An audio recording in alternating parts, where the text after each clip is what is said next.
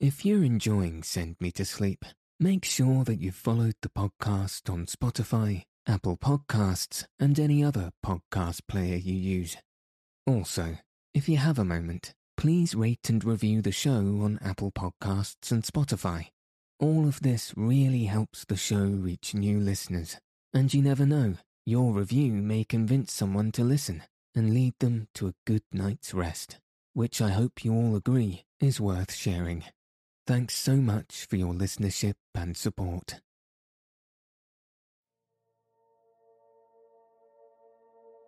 Good evening. Welcome to Send Me to Sleep, the world's sleepiest podcast.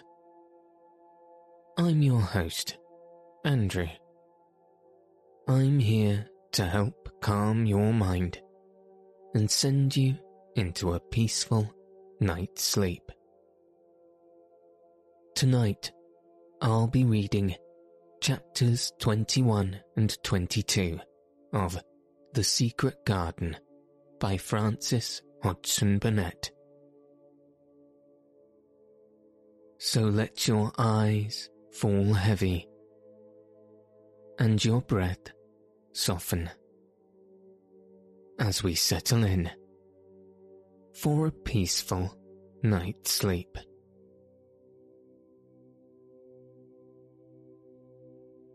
Chapter 21 Ben Weatherstaff One of the strange things about living in the world is that it is only now and then one is quite sure one is going to live forever and ever and ever. One knows it sometimes when one gets up at the tender, solemn dawn time and goes out and stands alone and throws one's head far back and looks up and up and watches the pale sky slowly changing and flushing and marvellous unknown things happening until the east almost makes one cry out and one's heart stands still at the strange, unchanging majesty of the rising sun, which has been happening every morning for thousands and thousands and thousands of years. One knows it then for a moment or so, and one knows it sometimes when one stands by oneself in a wood at sunset, and the mysterious, deep gold stillness slanting through and under the branches seems to be saying slowly again and again something one cannot quite hear, however much one tries. Then, sometimes the immense quiet of the dark blue at night, with millions of stars waiting and watching, makes one sure. And sometimes, a sound of far off music makes it true. And sometimes, a look in someone's eyes. And it was like that for Colin when he first saw and heard and felt the springtime inside the four walls of a hidden garden. That afternoon, the whole world seemed to devote itself to being perfect and radiantly beautiful and kind to one boy Perhaps out of pure heavenly goodness, the spring came and crowded everything it possibly could into that one place. More than once Dickon paused in what he was doing and stood still with a sort of growing wonder in his eyes, shaking his head softly.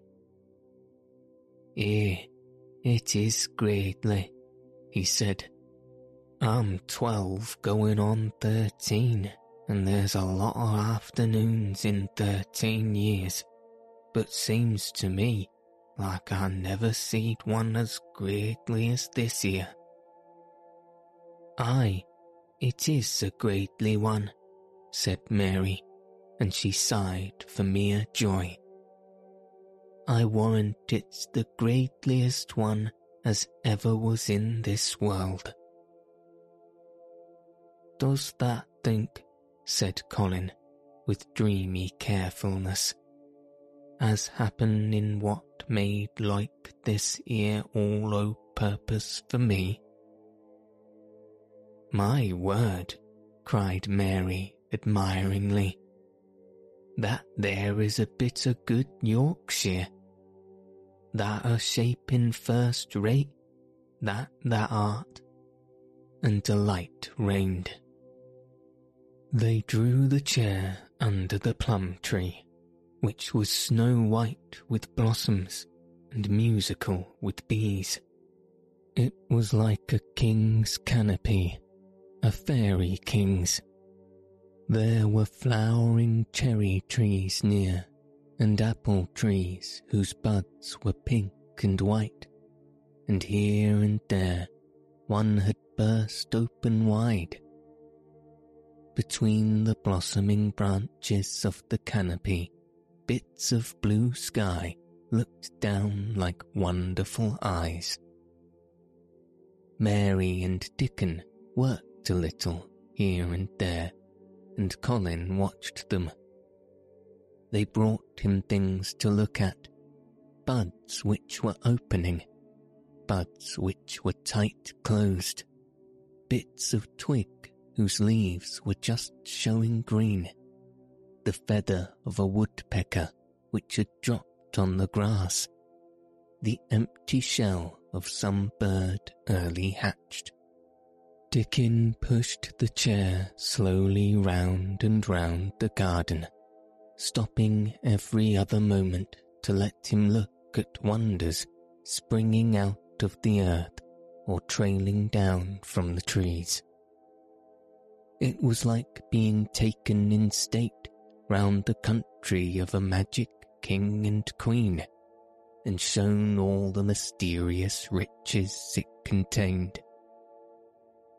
I wonder if we shall see the robin, said Colin. That'll see him often now after a bit, answered Dickon.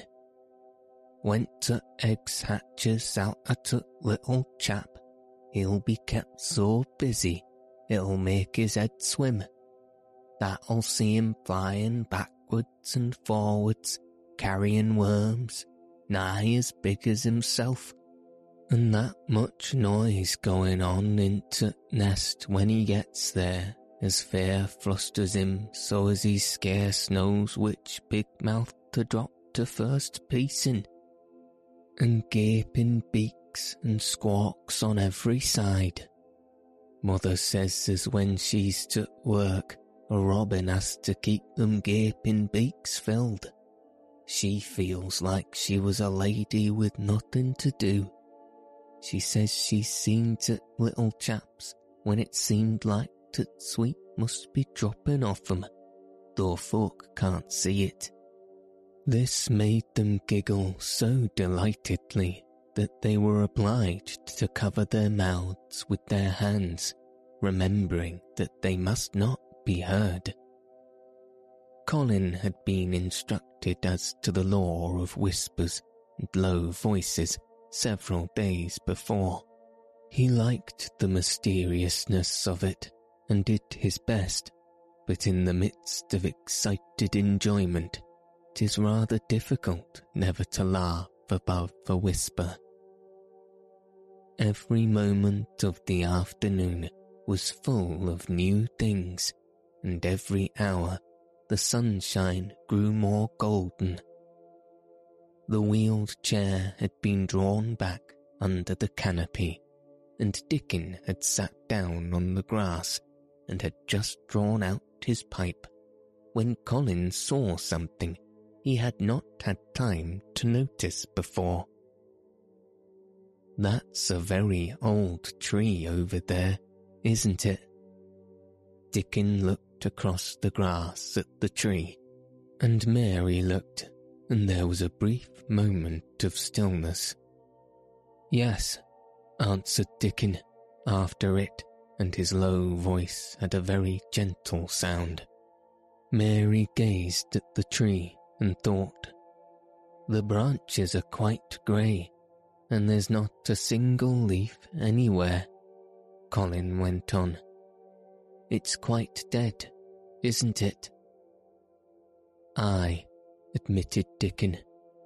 But them roses as has climbed all over it will near hide every bit of the dead wood when they're full of leaves and flowers. It won't look dead then. It'll be t' prettiest of all.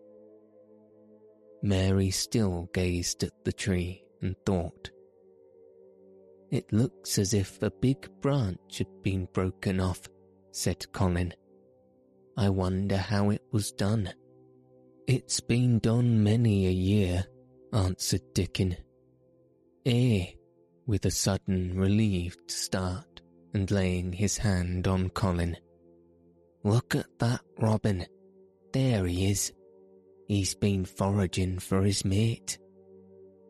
Colin was almost too late, but he just caught sight of him, the flash of red-breasted bird with something in its beak.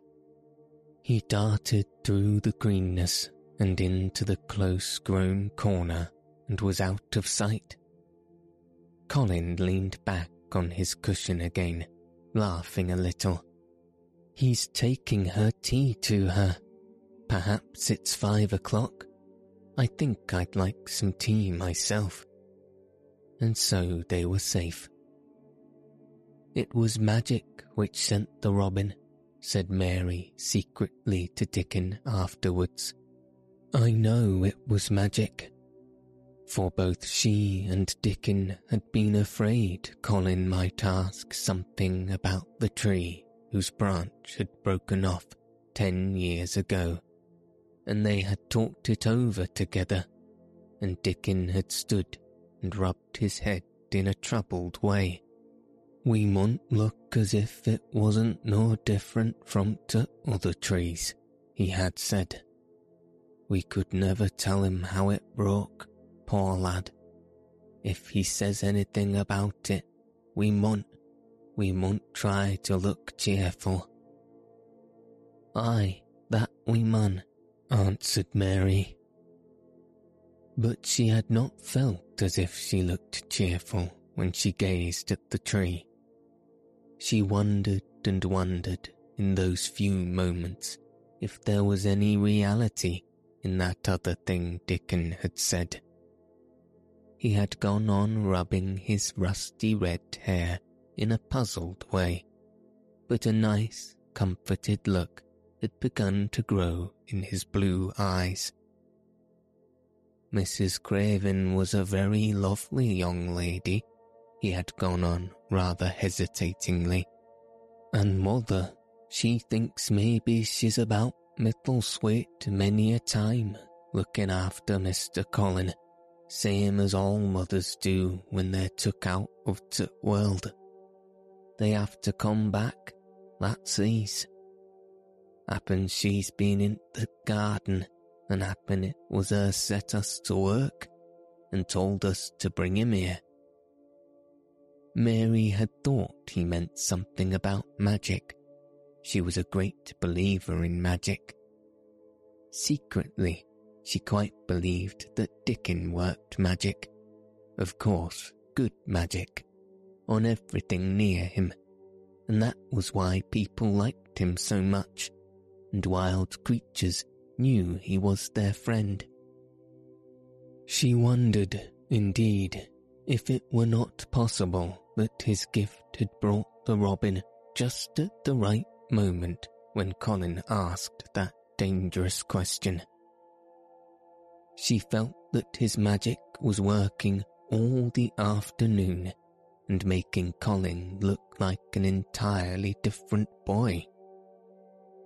It did not seem possible that he could be the crazy creature who had screamed and beaten and bitten his pillow even his ivory whiteness seemed to change. The faint glow of colour which had shone on his face and neck and hands when he first got inside the garden really never quite died away. He looked as if he were made of flesh instead of ivory or wax. They saw the robin carry food to his mate two or three times, and it was so suggestive of the afternoon tea that Colin felt they must have some. Go and make one of the men servants bring some in a basket to the rhododendron walk, he asked, and then you and Dickon can bring it here. It was an agreeable idea, easily carried out, and when the white cloth was spread upon the grass, with hot tea and buttered toast and crumpets a delightfully hungry meal was eaten, and several birds on domestic errands paused to inquire what was going on and were led into investigating crumbs with great activity.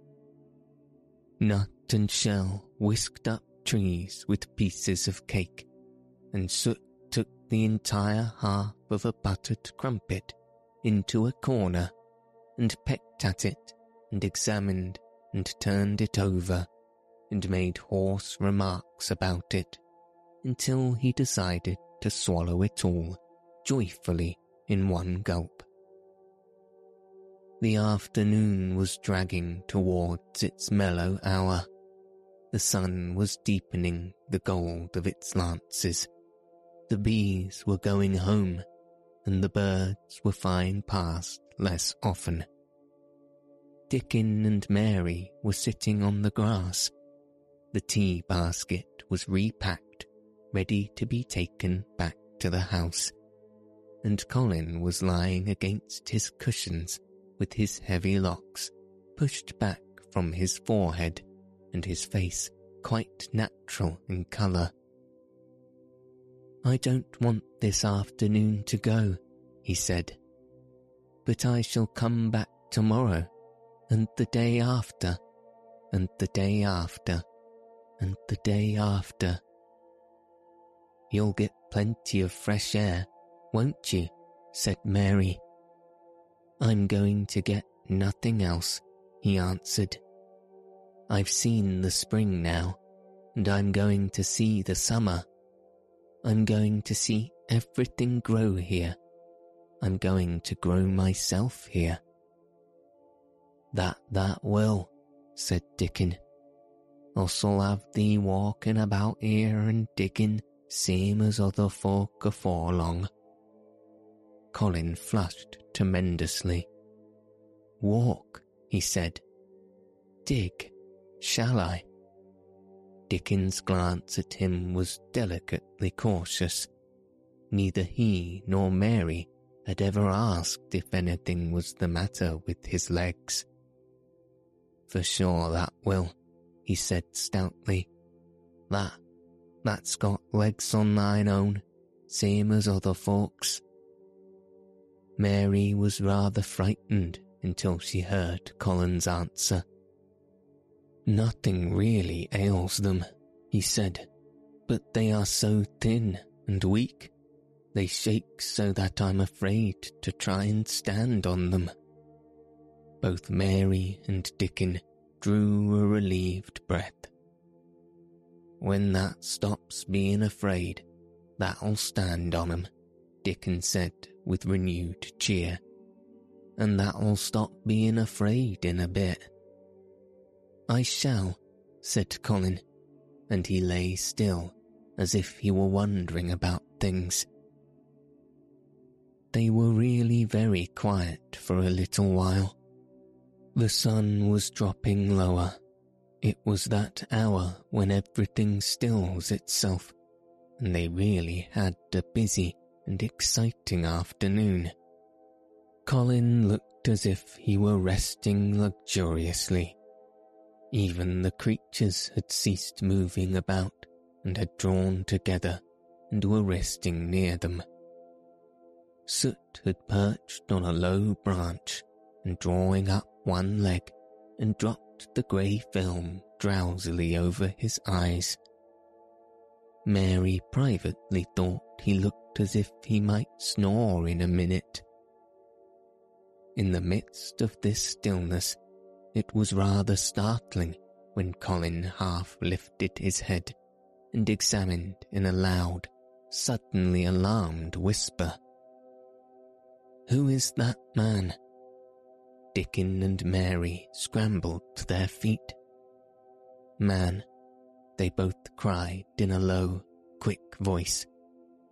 Colin pointed to the high wall. Look, he whispered excitedly. Just look. Mary and Dickon wheeled about and looked. There was Ben Weatherstaff's indignant face glaring at them over the wall from the top of a ladder.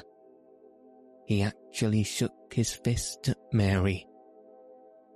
If I wasn't a bachelor, and that was a wench o' mine, he cried, I'd give thee a hiding.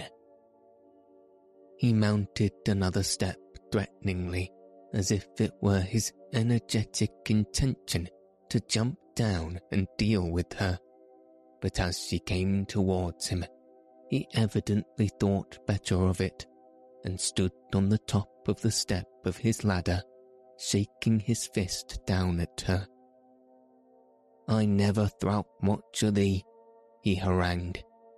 I couldna abide thee t' first time I set eyes on thee, a scrawny buttermilk-faced young besom, ailess o' skin questions a porkin that knows where it wasna wanted. I never knowed how that got so thick with me. If it hadna been for t Robin, drat him.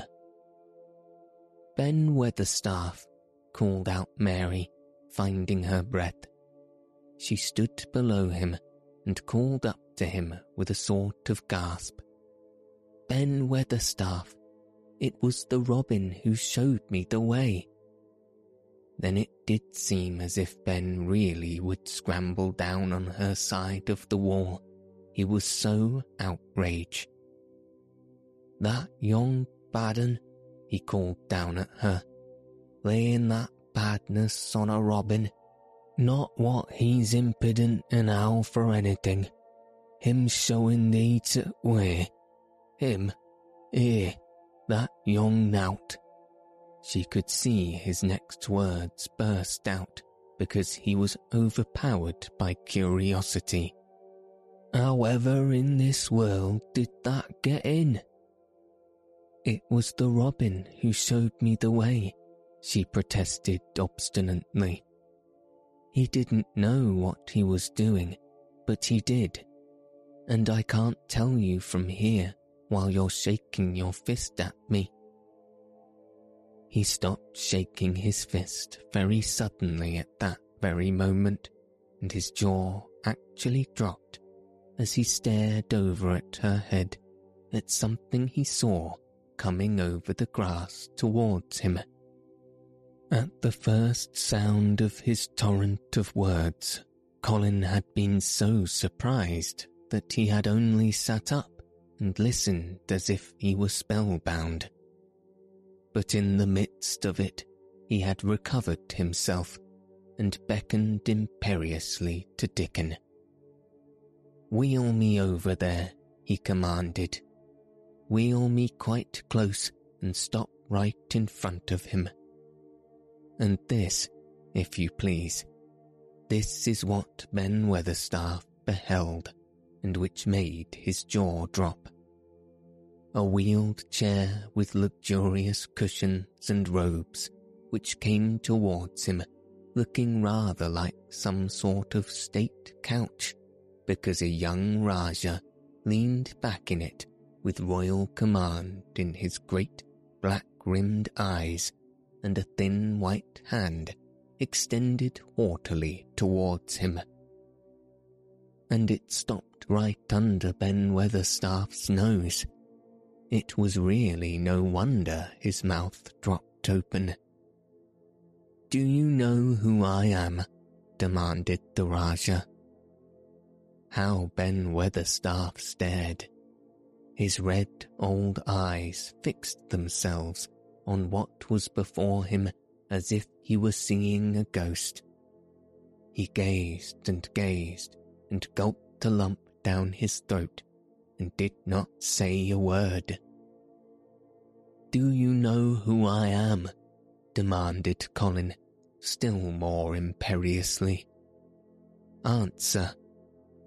Ben Weatherstaff put his gnarled hand up and passed it over his eyes and over his forehead, and then he did answer in a queer, shaky voice. Who thou art? he said. Aye, that I do, with that mother's eyes staring at me from out that face. Lord knows how that come here, but that are that poor cripple. Colin forgot that he had ever had a back. His face flushed scarlet, and he sat bolt right up. I'm not a cripple, he cried out furiously. I'm not. He's not, cried Mary, almost shouting up the wall in her fierce indignation. He's not got a lump as big as a pin. I looked, and there was none there, not one. Ben Weatherstaff passed his hand over his forehead again and gazed as if he could never gaze enough. His hand shook, and his mouth shook, and his voice shook. He was an ignorant old man and a tactless old man, and he could only remember the things he had heard. That, that hasn't got a crooked back, he said hoarsely. No, shouted Colin. That, that hasn't got crooked legs, quavered Ben, more hoarsely yet. It was too much.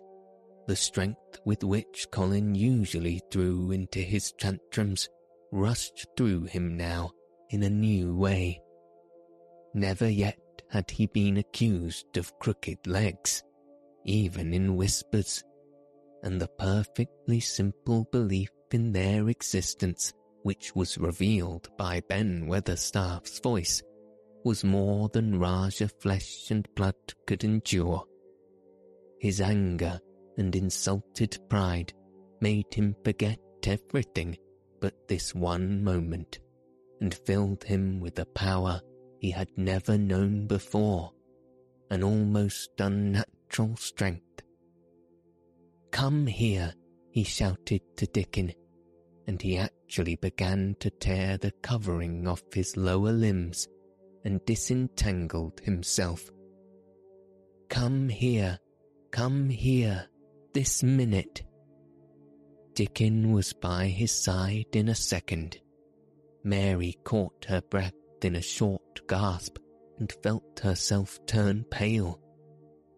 He can do it. He can do it. He can do it. He can. She gabbled over to herself under her breath as fast as ever she could. There was a brief, fierce scramble the rugs were tossed on the ground.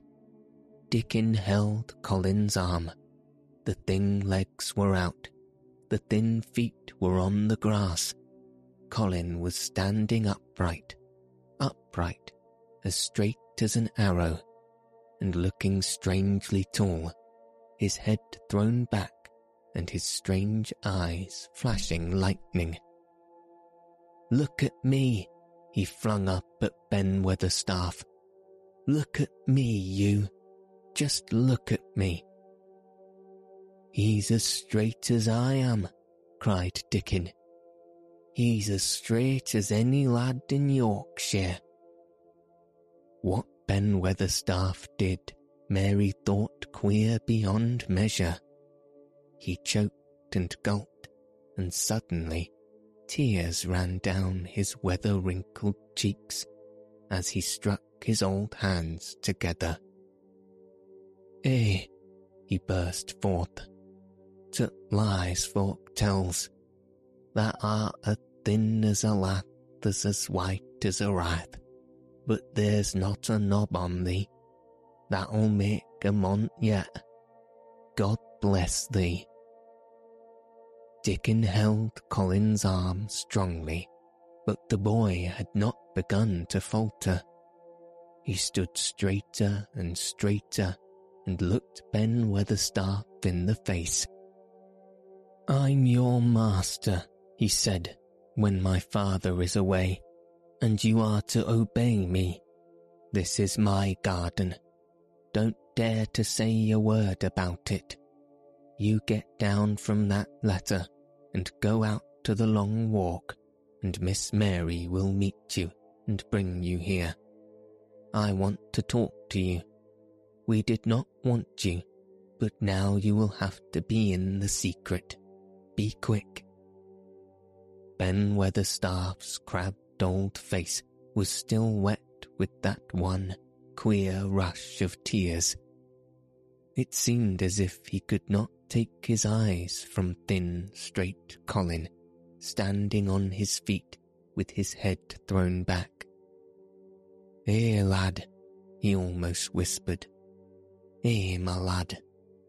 And then remembering himself, he suddenly touched his hat gardener fashioned and said, Yes, sir, yes, sir, and obediently disappeared as he descended the ladder.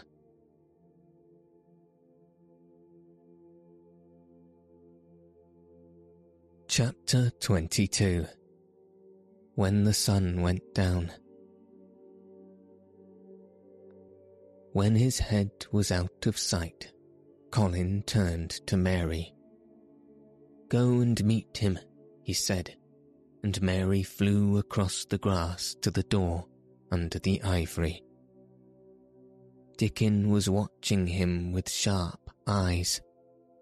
There were scarlet spots on his cheeks, and he looked amazing, but he showed no signs of falling.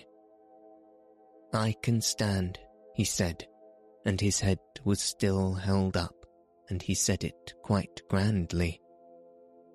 I told thee that could as soon as that stop being afraid, answered Dickon, and that stopped. Yes, I've stopped, said Colin. Then suddenly he remembered something Mary had said. Are you making magic? he asked sharply. Dickon's curly mouth spread in a cheerful grin. That's not doing magic, Thistle, he said. It's seeing magic has made these here work out to earth.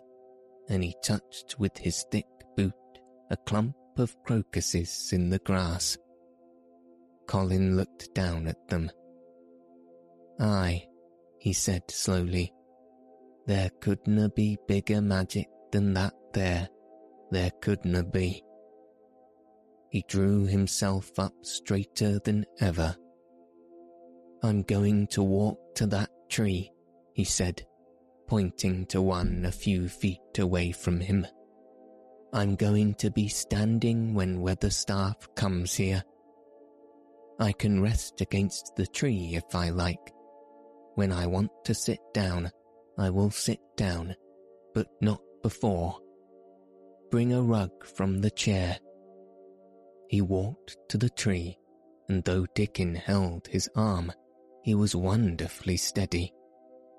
When he stood against the tree trunk, it was not too plain that he supported himself against it, and he still held himself so straight that he looked tall.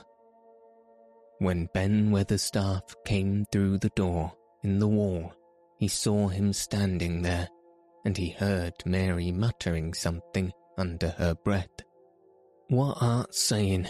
he asked rather testily, because he did not want his attention distracted from the long, thin, straight boy figure and proud face. But she did not tell him. What she was saying was this. You can do it. You can do it. I told you you could. You can do it. You can do it. You can. She was saying it to Colin because she wanted to make magic and keep him on his feet, looking like that.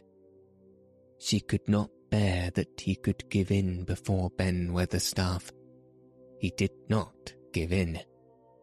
She was uplifted by a sudden feeling that he looked quite beautiful in spite of his thinness. He fixed his eyes on Ben Weatherstaff in his funny, imperious way. Look at me, he commanded. Look at me all over. Am I a hunchback? Have I got crooked legs? Ben Weatherstaff had not quite got over his emotion, but he had recovered a little and answered almost in his usual way. Not that, he said. Now on't sort. What's that been doing with this'll, hiding out of sight and letting folk think that was a cripple and half-witted? Half-witted, said Colin angrily. Who thought that? Lots of fools, said Ben. The world's full of jackasses, braying, and they never brain out but lies. What did that shut this all up for? Everyone thought I was going to die, said Colin shortly. I'm not. And he said it with such decision, Ben Weatherstaff looked him over, up and down, down and up. That die, he said with dry exultation. Now other sort, that's got too much pluck in thee. When I see thee put the legs on the ground in such a hurry, I know that that was all right. Sit thee down on the rug a bit, young mister, and give me thy orders. There was a queer mixture of crabbed tenderness and shrewd understanding in his manner. Mary had poured out speech as rapidly as she could as they had come down the long walk. The chief thing to be remembered, she had told him, was that Colin was getting well. Getting well. The garden was doing it.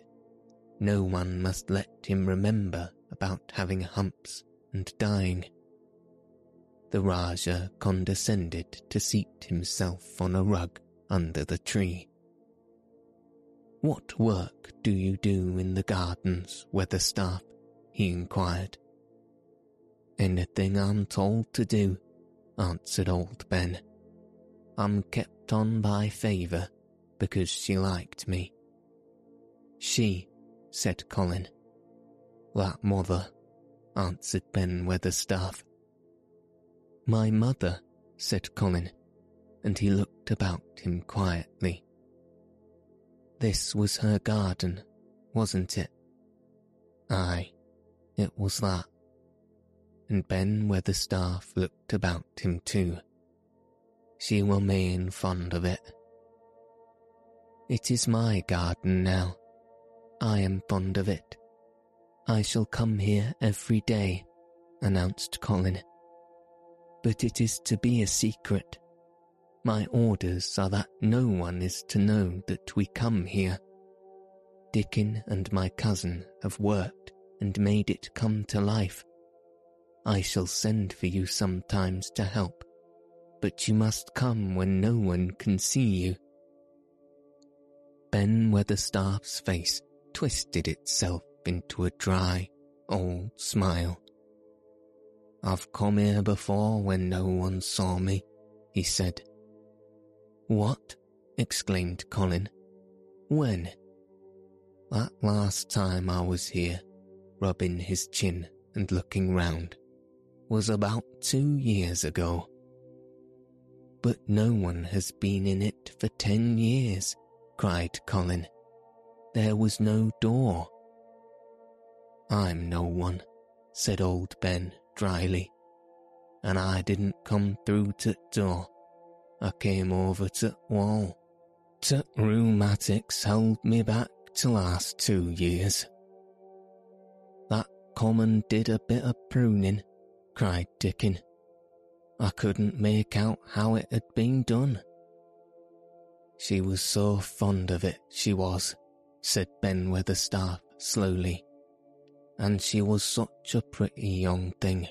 She says to me once, Ben, says she laughing, if ever I'm ill, or if I go away, you must take care of my roses. When she did go away, to orders was no one was ever to come nigh. But I come, with grumpy obstinance. Over to wall I come, until to rheumatic stopped me, and I did a bit of work once a year. She'd gave her orders first. It wouldn't have been as wick as it was if it hadn't been done, said Dickon. I did wonder. I'm glad you did it, Weatherstaff, said Colin. You'll know how to keep the secret. Aye, I know, sir, answered Ben. And it'll be easier for a man with rheumatics to come in at the door. On the grass near the tree, Mary had dropped her trowel. Colin stretched out his hand and took it up. An odd expression came into his face, and he began to scratch at the earth. His thin hand was weak enough, but presently, as they watched him, Mary with quite breathless interest, he drove the end of the trowel into the soil and turned some over. You can do it, you can do it, said Mary to herself. I tell you, you can. Dickon's round eyes were full of eager curiousness, but he said not a word. Ben Weatherstaff looked on with interested face. Colin persevered. After he had turned a few trowelfuls of soil, he spoke exultantly to Dickon in his best Yorkshire. That said as that'd have me walking about here same as other folk, and that said that'd have me digging. I thought that was just leeing to please me. This is only t' first day, and I've walked, and here I am digging. Ben Weatherstaff's mouth fell open again when he heard him, but he ended by chuckling. Here, he said, that sounds as if that had got wits enow. Thou art a Yorkshire lad for sure, and thou art digging too. How'd that like to plant a bit of something? I can get thee a rose in a pot. Go and get it, said Colin, digging excitedly. Quick, quick. It was done quickly enough indeed. Ben Weatherstaff went his way, forgetting rheumatics. Dickon took his spade and dug the hole deeper and wider than a new digger with thin white hands could make it. Mary slipped out to run and bring back a watering can. When Dickon had deepened the hole, Colin went on turning the soft earth over and over he looked up at the sky, flushed and glowing with the strangely new exercise, slight as it was. I want to do it before the sun goes quite, quite down, he said. Mary thought that perhaps the sun held back a few minutes just on purpose. Ben Weatherstaff brought the rose in its pot from the greenhouse he hobbled over the grass as fast as he could. He had begun to be excited too. He knelt down by the side of the hole and broke the pot from the mould. Here, lad, he said, handing the plant to Colin. Set it in the earth, this elf, same as the king does when he goes to a new place. The thin white hands shook a little, and Colin's flush grew deeper as he set the rose in the mould and held it while old Ben made firm the earth. It was filled in and pressed down and made steady. Mary was leaning forward on her hands and knees. Soot had flown down and marched forward to see what was being done. Nut and Shell chattered about it from a cherry tree.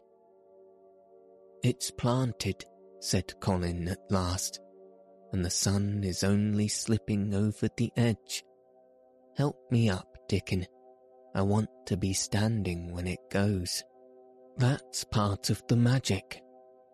And Dickon helped him, and the magic, or whatever it was, so gave him strength that when the sun did slip over the edge and end the strange, lovely afternoon for them, there he actually stood on his two feet, laughing.